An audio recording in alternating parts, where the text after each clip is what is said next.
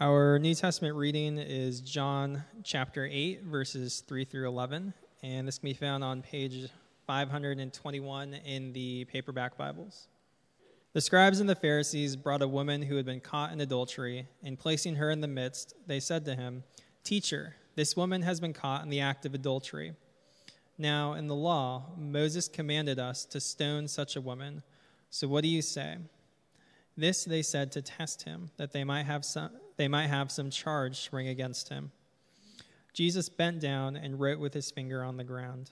And as they continued to ask him, he stood up and said to them, Let him who is without sin among you be the first to throw a stone at her. And once more he bent down and wrote on the ground. But when they heard it, they went away one by one, beginning with the older ones. And Jesus was left alone with the woman standing before him. Jesus stood up and said to her, Woman, where are they? Has no one condemned you?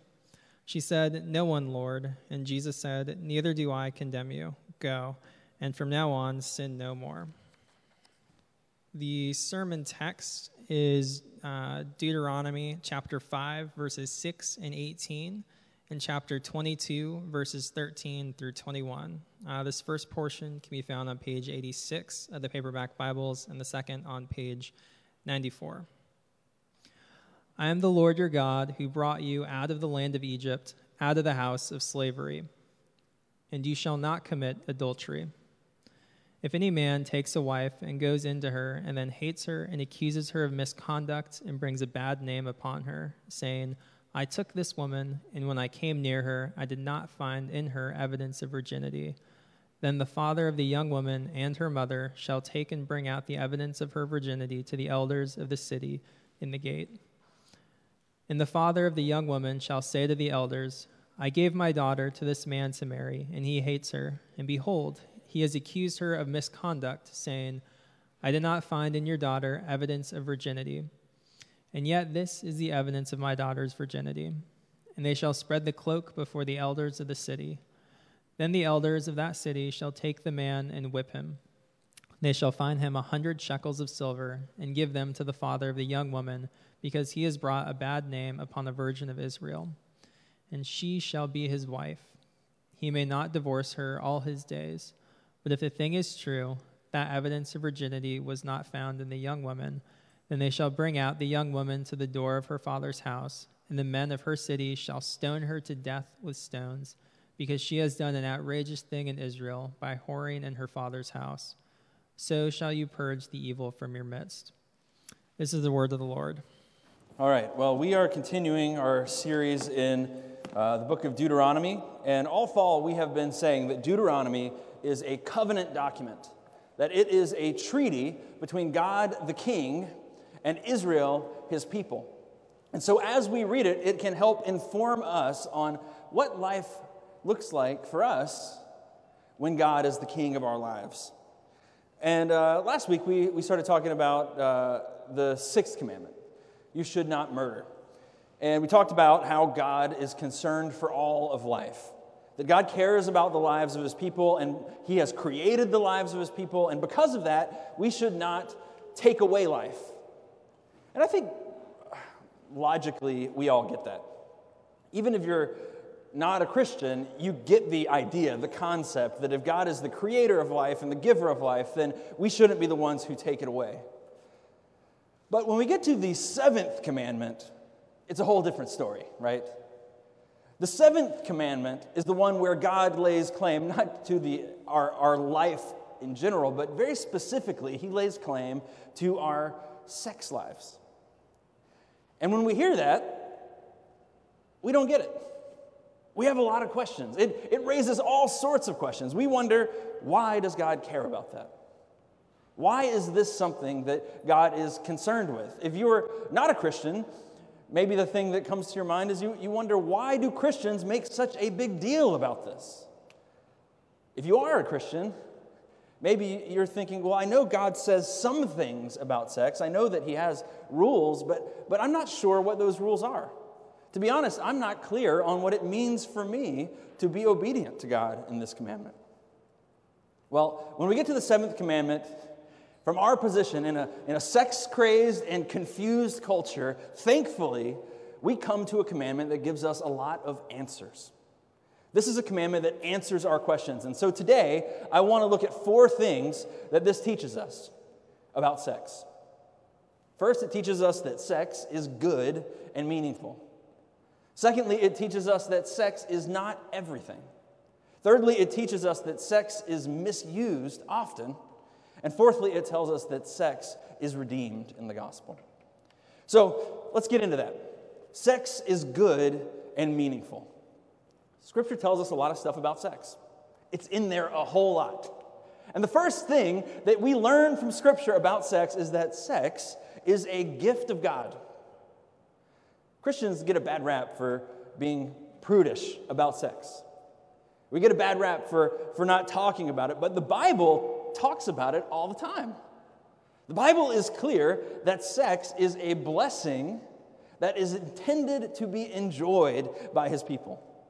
Page one of the Bible talks about sex. From the moment of creation, it says people were commanded to have sex. He says to Adam and Eve, Be fruitful and multiply. Fill the garden and. He commanded us to have sex. Amen? Come on. That's, that's great. Genesis chapter 2, we see the first marriage, and it says, Therefore, a man shall leave his father and mother and hold fast to his wife, and they shall become one flesh. And it says, The man and his wife were both naked, and they were not ashamed. Genesis 2 shows us this picture of sex that sex was created to be the physical expression of the marriage relationship. It was created to be the physical expression of this unifying, intimate, and joyful connection between a man and a wife. And the Bible celebrates that. The Bible celebrates sex. Proverbs 5, it says, Let your fountain be blessed and rejoice in the wife of your youth. A lovely deer, a graceful doe, let her breasts fill you at all times with delight. Be intoxicated always with her love. The Bible is not shy about sex. In fact, it's a little bit graphic. If you don't know, the, the entire book of Song of Solomon is a book of erotic love poetry. If you read through it and you know what it's talking about, it, it's hard to read it and not blush. It is, a, it is love poetry between a husband and a wife, and it's celebrated. It's a gift. It's beautiful. So that's the first thing. Sex is a gift. Secondly, the Bible tells us that sex is for procreation. I think it's weird that I have to make that a point. but you can today buy a book on sex and read it from cover to cover, and it will never mention that maybe babies are going to come out of this. sex is for procreation. Scholars, when they wrote about the seventh commandment, a lot of the stuff I read this week was quick to say this commandment is deeply connected to the fifth commandment. Do you remember it? We've been trying to memorize it. What's the fifth? Come on, you guys can talk. I know it. Honor your father and mother. Two people got it. Keep working. We're going to do it three more times. Honor your father and mother. It's connected. Why is it connected? Well, because this is where families come from. families come from sex. This law is a law that deals with the family unit. And, and we in our culture have so divorced sex from reproduction that we tend to think of pregnancy as a risk associated with sex, right? Rather than the natural outcome of it. One reason that sex is intended for a marriage relationship is because it produces families. It makes children. That's what it's for. But that's not all that it's for. I want to be clear. Sex is for procreation, but that's not all it was for. It is also for pleasure. Sex is also for intimacy. Let me ask let me ask the room how often do you want to have sex? You're not going to answer that question. That's okay. I'm not expecting. But just imagine this whatever your answer might be, imagine that every time you wanted to have sex, you did, and every time you did, a child was produced from that. Kids' church would be so rough. sex is not only for procreation. If our sexual desire was directly proportional to the biological need for it, we'd probably want, only want to have sex a few times in life. Maybe some guys in this room would never want to have sex. but sex is, is, is intended for more than that. We have a desire to have it more often because it's not merely about childbearing. Sex is meant for our pleasure, it is meant to encourage intimacy, it is meant to encourage that oneness of marriage. Sex works in tandem with our emotional relationship in a marriage. And I say in tandem because uh, it's not a direct one to one correlation, but I know for a fact that it's always connected. A couple that is struggling emotionally is almost always struggling sexually. A couple that's struggling sexually is almost always struggling emotionally. One doesn't necessarily cause the other, but there is always a relationship there. Sex is, is intended to bring us together. That's why I really like uh, the biblical word they often use for sex is yada. It's this word to know. Remember Genesis 4, it says Adam knew his wife and they conceived a son. Know is a really, it's a meaningful word to describe sex because sex produces knowledge. Sex produces an intimate knowledge of two people, between two people. It is intended to connect us together. It's intended to connect us deeply to our spouses. And not just physically, but spiritually, emotionally. So, sex, it's not only for procreation, it is a gift that God has given us to enhance our relationships as husbands and wives. The other thing that Scripture tells us is that sex is meaningful. Sex is meaning filled. The Bible tells us that sex can only be understood in the context of a marriage between a husband and a wife. Paul, when he's reflecting on, on that Genesis 2 passage, in Ephesians, he says, Therefore, a man shall leave his father and mother and hold fast to his wife, and the two shall become one flesh. We just read that, Genesis 2. But then he says, This mystery is profound. And I'm saying that it refers to Christ and the church. Scripture tells us that sex is intended to tell us something about the relationship between Christ and the church. In this deeply symbolic way, sex is a picture of the relationship between Christ and the church, this relationship of mutual submission and service, this relationship of self sacrifice. And to convey that meaning, it must occur in the context of a covenant commitment. It has to be done where there is an unbreakable bond, a promise of lifelong love, a promise of mutual submission, of self giving, of service from both sides. Sex reflects the love of Christ. It reflects his commitment to this church. It reflects his commitment to us, broken sinners. But that means it demands an unbreakable covenant. In order to convey that message, it has to happen inside of an unbreakable covenant. So that's point one. Point one is that sex is good, and it is a gift from God, that sex is good and it is full of meaning. But the second point is this sex is not everything. We have exalted sex beyond its proper place in our culture. It's just a fact. C.S. Lewis in Mere Christianity 50 years ago was talking about this. He was commenting on how we can easily fill a room full of people to watch a woman undress. He said, but just imagine if we thought that same way about our hunger. Imagine if you could fill a room full of people as a waiter lifts the lid on a covered dish. And it says, right as the, right as the lights, right before the lights turn out, you see it's a chicken leg. Everybody's ooh. If if you saw that, if you observed that happening, you would think something has gone wrong with these people's attachment to food. Well, in the same way, if someone would come into our culture and see the way that we obsess over sex, the natural conclusion would be something has gone wrong with our attachment to sex. Sex is everywhere. We are obsessed with sex. We are surrounded by images of sex on, on TV, in the books we read, movies, the internet. The biblical perspective is that sex is good, that sex is meant to be enjoyed in the context of a marriage. But the cultural perspective of sex is entirely different, right? The cultural perspective of sex is that sex is not just a good thing, but that sex is an ultimate thing. That sex is something we deserve. Sex is something we must have. We have made sex into a necessity. We believe that not only do we have the right to be sexually gratified, but we, we believe that we cannot be complete without sexual gratification.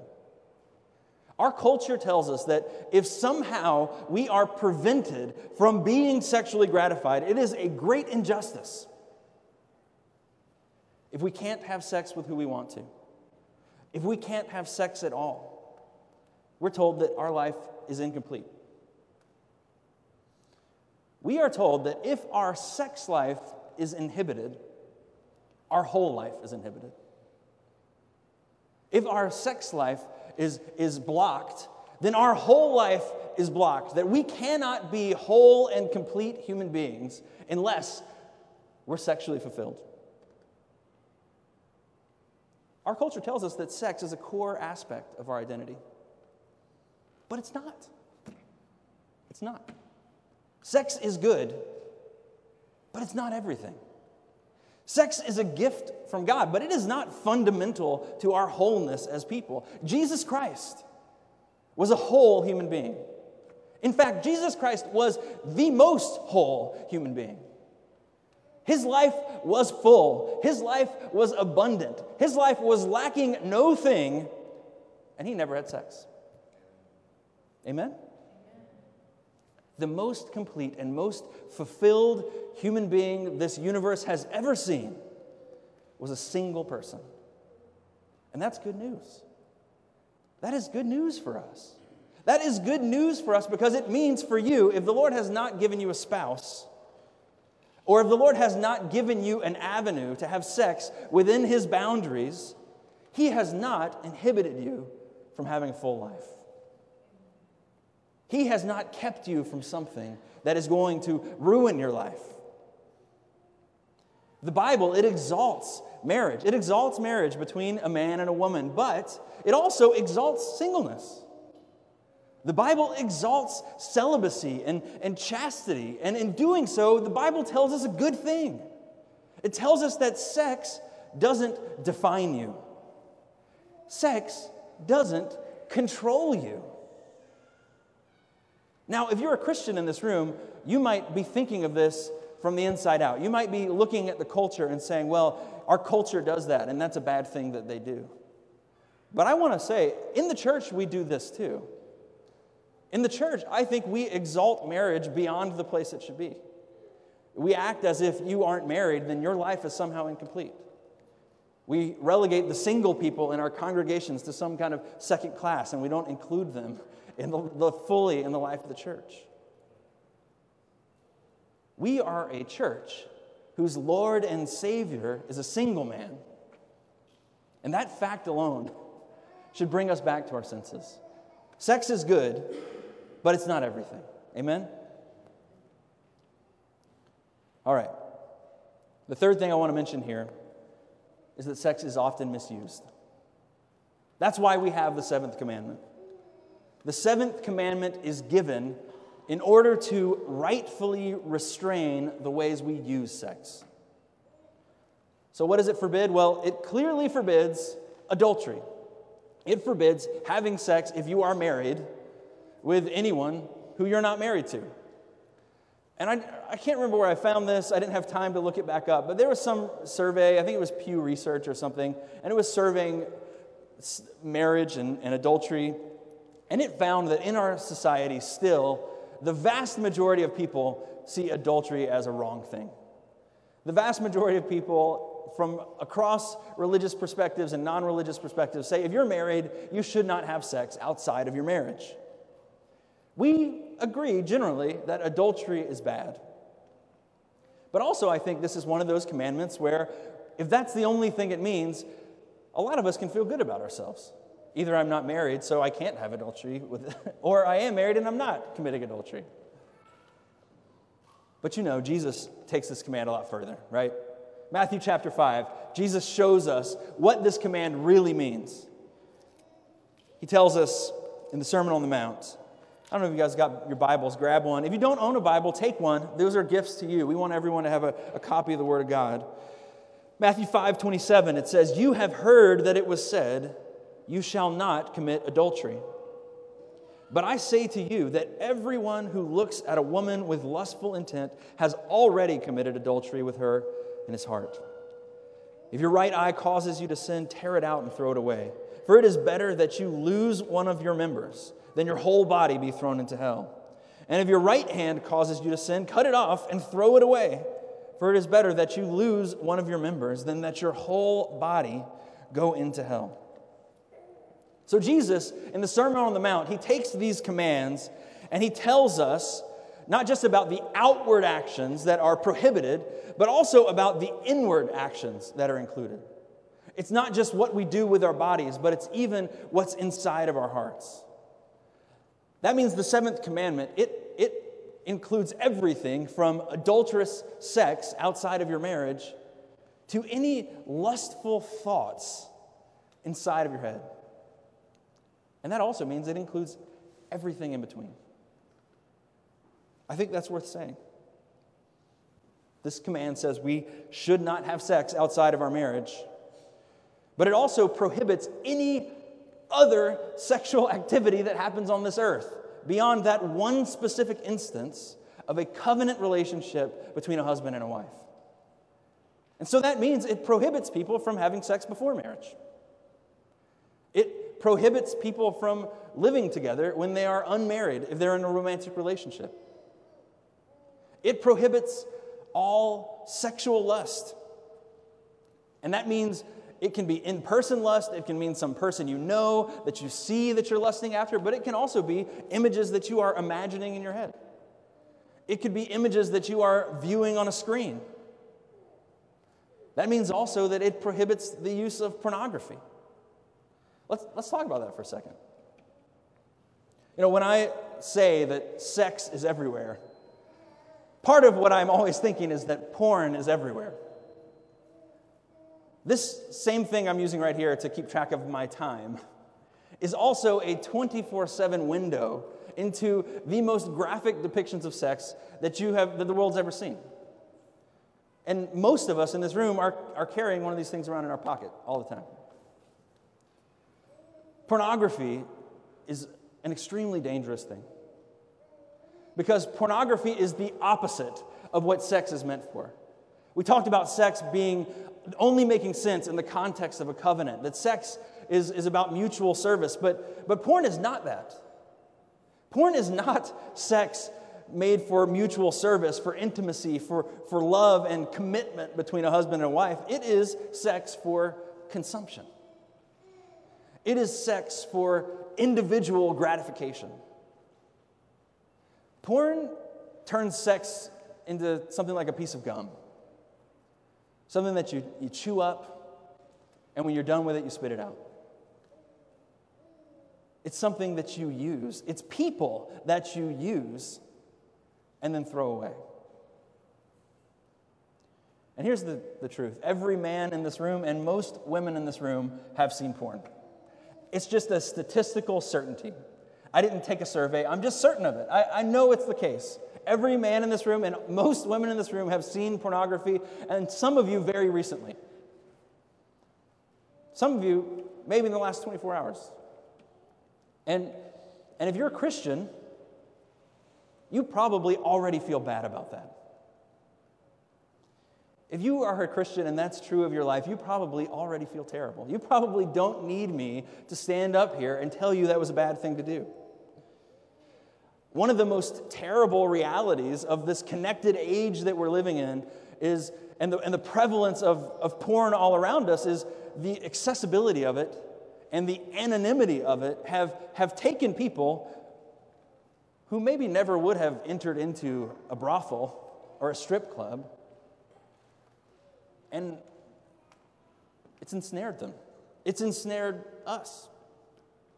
Porn has become the avenue that has allowed lust to take us captive, that has allowed our, our lust to enslave us.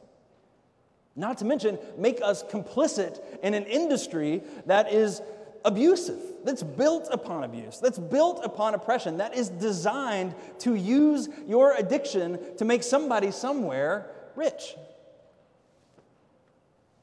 When I meet with people in our church, this is probably the number one issue, especially for men, that they feel trapped by, that they feel powerless over, something that they have struggled with for, for, for decades.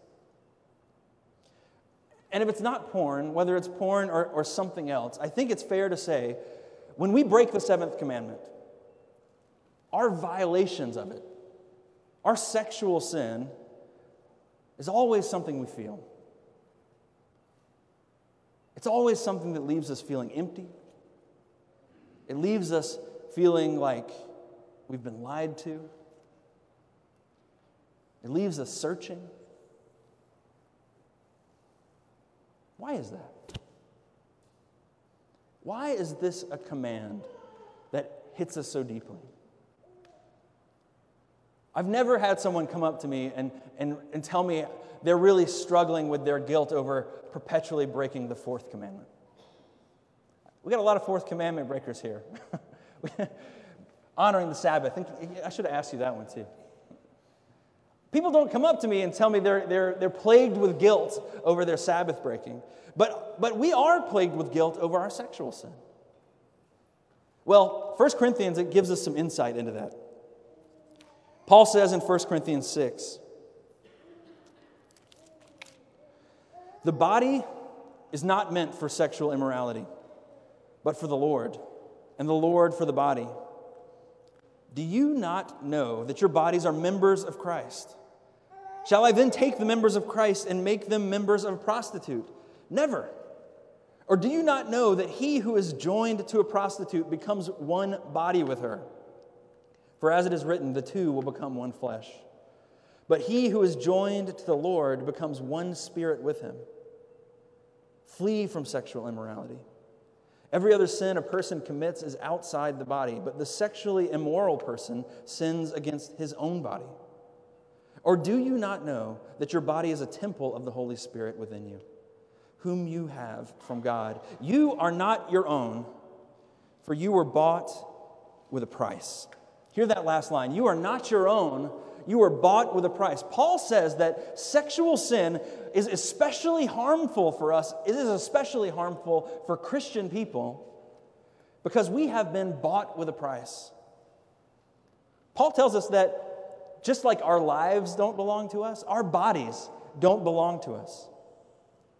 In Christ, sexual sin is more harmful than it has ever been because it is a sin against the Lord who dwells in us. And I think we, we, you know that. If you're a Christian, you, you know that instinctively once you come to faith. I, I hear this all the time.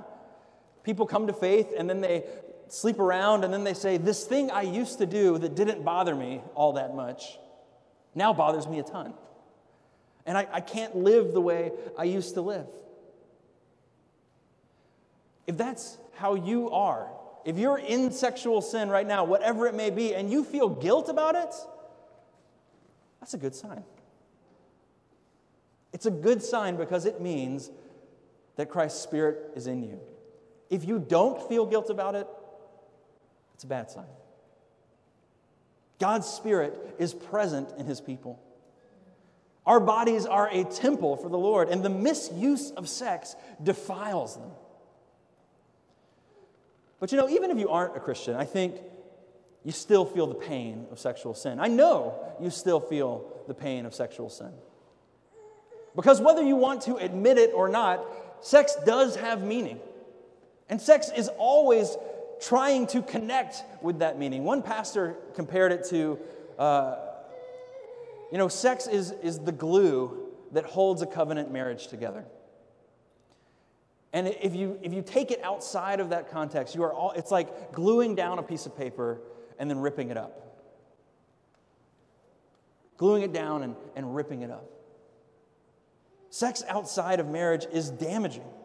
Sex outside of marriage rips us up, it wears us down, it leaves us feeling hollow and broken. And maybe that's you today. Maybe that's how you feel this morning. To some degree, I think it's all of us. So, what do we do? Well, Paul, in this passage we just read, makes one clear suggestion. He says, flee. He says, do not mess around with sexual sin. Do not convince yourself that it's going to be okay. Do not convince yourself that you're going to be able to get it under control, that you can stay in that relationship you're in, that you can stay in these places where you always find yourself looking at stuff you shouldn't. He says, flee. Proverbs says, Can you carry fire next to your chest and your clothes and not be burned? Of course not. So if you're, if you're sleeping with somebody who's not your spouse, your instruction is to flee. If you are caught up in pornography right now, your instruction is to flee. Well, how do you do that? How do you flee? You know, there's a lot of things. This, this, we could do a 10 week series on all the things that sex brings into the conversation. But I think the very basic instruction I want to offer you today is to expose your sin. A friend of mine was saying the other day that so often in the church, we want to do the least amount of work possible to flee from our sin. We want to tell the fewest number of people we can so that we can keep it to ourselves, so that we can work up the strength from inside and just do it. Don't do that. Expose your sin, tell somebody about it. No one here is going to be shocked to find out that you're a sinner. There is nothing that you can tell me that I, I assure you have not heard much worse.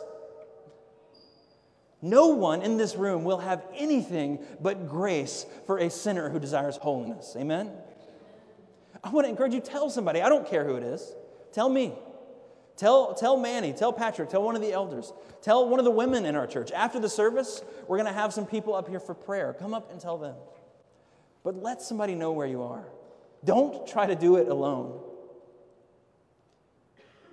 Flee from your sin. Sex is often misused. Sex is a gift, it's often misused, and we need to flee. We need to run. So, the last point, the last thing I want to say is that sex is redeemed in the gospel. Sex is redeemed in the gospel. And maybe this is what I want you to hear. We probably need to hear this more than anything else. In Christ, the sexually immoral are redeemed and restored. If you read through the Old Testament, you'll find out that one of the most common pictures of God is that of a husband. And the most common picture of the church, of his people, is an unfaithful wife. Probably the most famous of those pictures is in the book of Hosea. In the book of Hosea, God calls his prophet and he says that you need to go out and you need to marry an adulterous woman. And so he goes and he takes this unfaithful woman to be his wife. And she continues to be unfaithful to him. In their marriage, she has children that aren't his children. And eventually, she is so unfaithful that she leaves him for another man who then sells her into slavery, most likely into prostitution. And there's a moment in Hosea chapter 3 where the Lord goes to Hosea and he says, Go again Love a woman who is loved by another man and is an adulteress, even as the Lord loves the children of Israel, though they turn to other gods. That picture is a picture of what God has done for each one of you in Jesus Christ. We are all that faithful, that faithless woman. We have all turned away from the God who created us. the God who created us to live in relationship with Him, who offers to set us free from bondage and slavery, who invites us into eternal life, who tells us that in His presence there is fullness of joy, at His right hand are pleasures forevermore, we have rejected that God. Instead of loving Him, we have gone our own way. We have rejected that eternal pleasure and instead chosen a quick fix. Instead of understanding that our lives and our sex lives belong to Him, we have taken our lives for our own. And you know what? We have taken other people's lives as if they were our own as well. We have led other people astray through our desire for pleasure. We have turned human beings into objects to be consumed we have sold ourselves and others into prostitution. But in the person of Jesus, God has come to buy us back.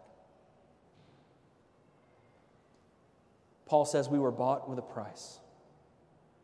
We were bought back with the price of his perfect and sinless life on the cross. And through his death, through his resurrection, he now invites you today. He invites you into his home. He invites you into this relationship with Him. He invites you to a, a, healed household. He invites you to come in and remove those prostitutes' clothing that you have put on yourself and be clothed in the righteous robes of His perfect Son. We were bought with a price. And I want to speak to you. Because if you are in that place this morning, if you are in the place this morning where you feel the weight of this command, I want to invite you to come to Him.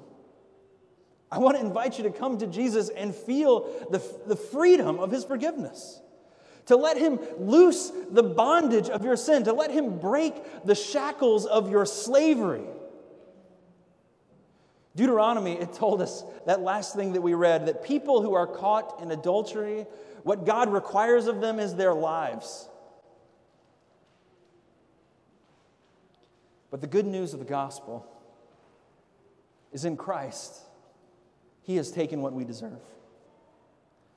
And if we flee our sin, if we run into His arms this morning, then you don't hear the condemnation of the men surrounding you to stone you. Instead, you hear the words of our beloved Savior who says, There's no one left to condemn you, and neither do I condemn you. Go and sin no more. Let's pray. Father, this is a tough one because it is not abstract in the, in the least bit.